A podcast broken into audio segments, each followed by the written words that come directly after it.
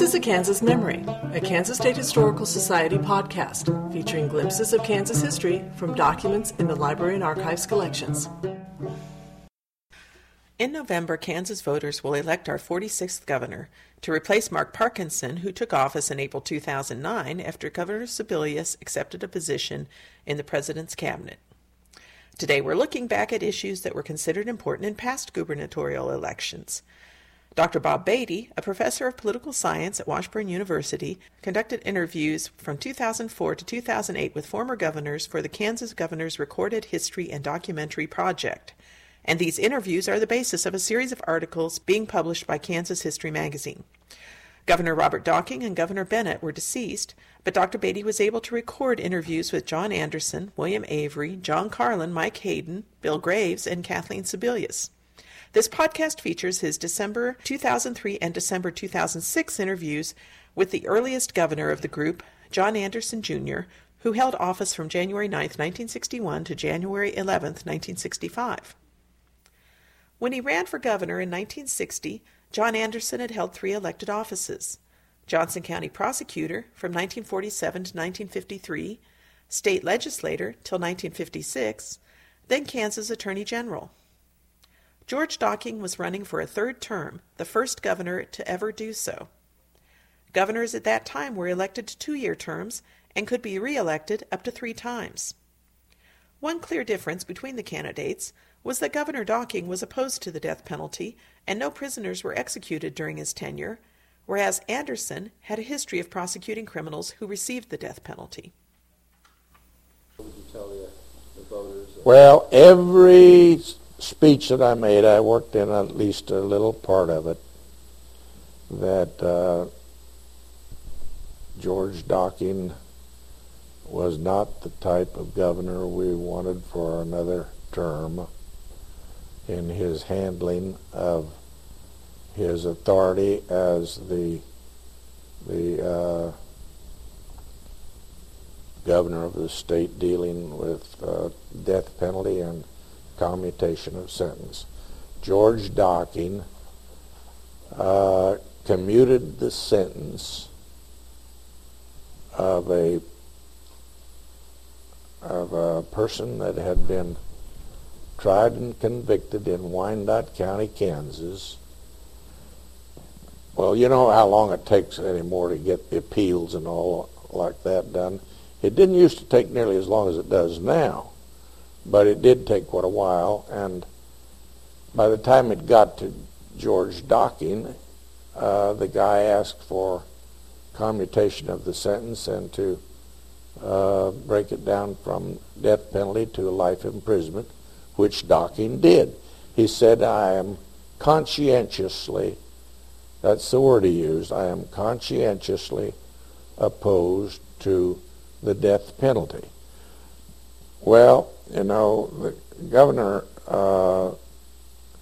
has that power of commutation of a sentence, but it's supposed to be used to correct error or wrongs of some type.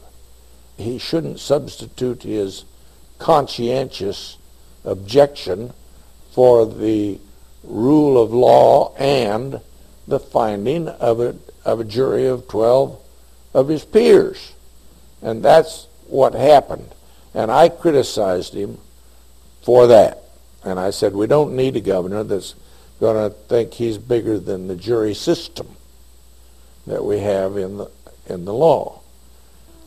Every crowd I talked to wanted to hear about the death penalty, and they'd clap when I'd tell them what I thought it ought to be.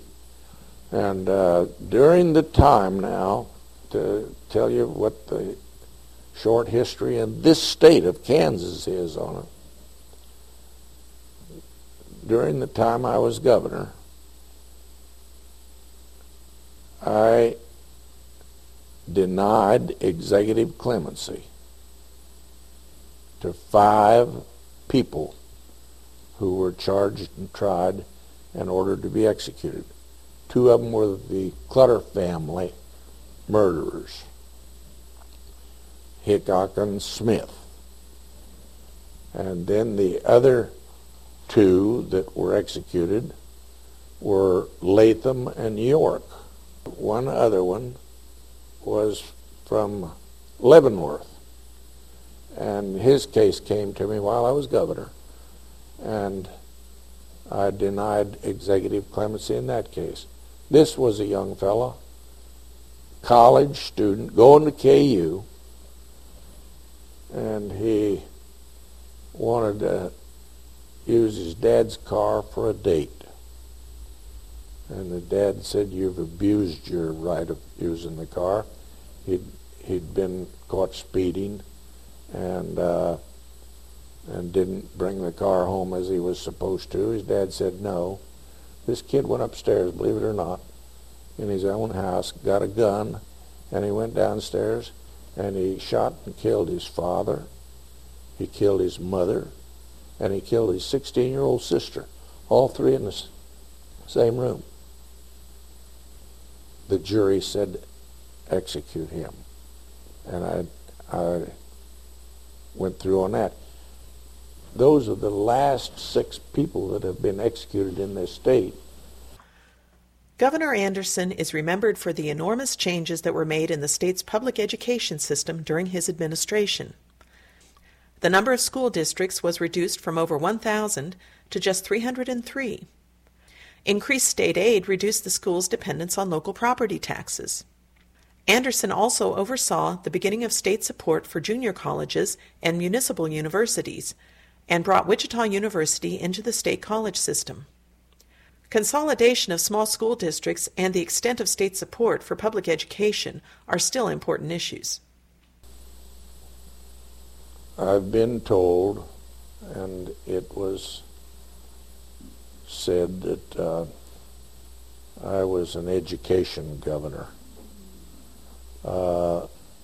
Insofar as education is concerned, I recommended that we increase.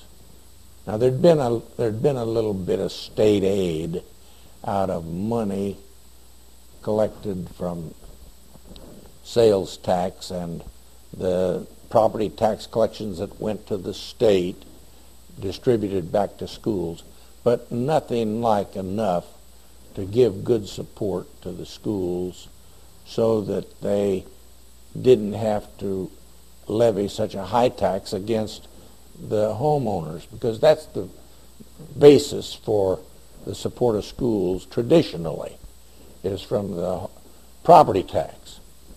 And I recommended that we give substantially higher state aid to elementary and high schools in the state, and that to do it in a manner that the state education department had recommended, that we get rid of, by consolidation of schools, all these little schools throughout the state. And I think we had well over 1,000 of them then. Well over 1,000.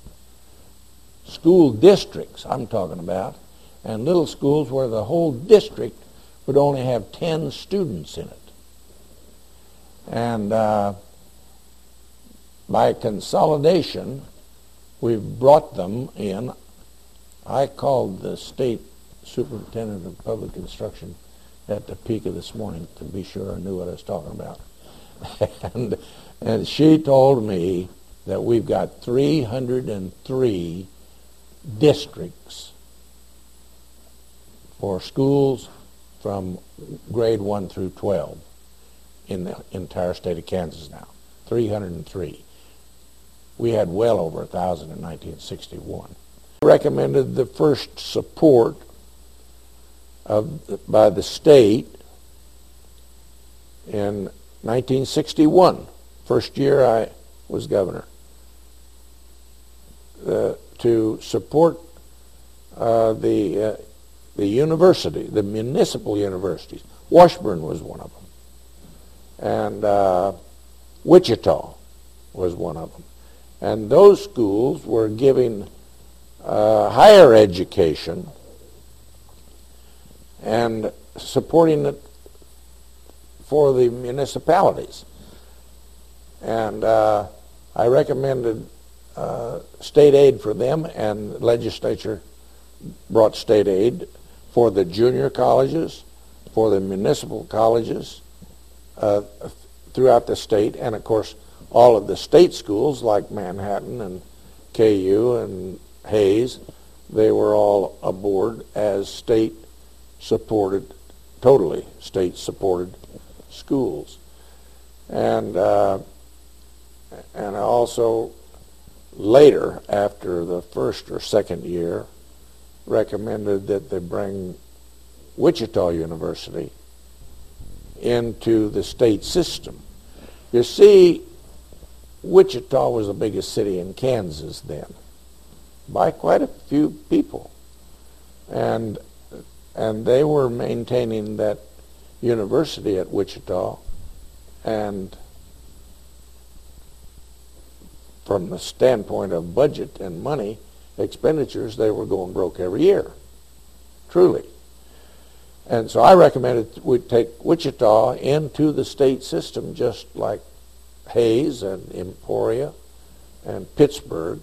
Those are the three, besides KU and Manhattan. And we had a scramble on that, but we got it. After his second term ended in 1965, Anderson returned to private practice and remained active in public service. He ran again for governor in 1972 against George Docking's son, Robert, who served 4 terms as governor from 1967 to 1975. Anderson was defeated in the Republican primary by Morris Kay. He later retired to Overland Park, Kansas. This has been a Kansas Memory, a Kansas Historical Society podcast. The documents used in this podcast are from Kansas Memory, a virtual repository of primary sources from our collections.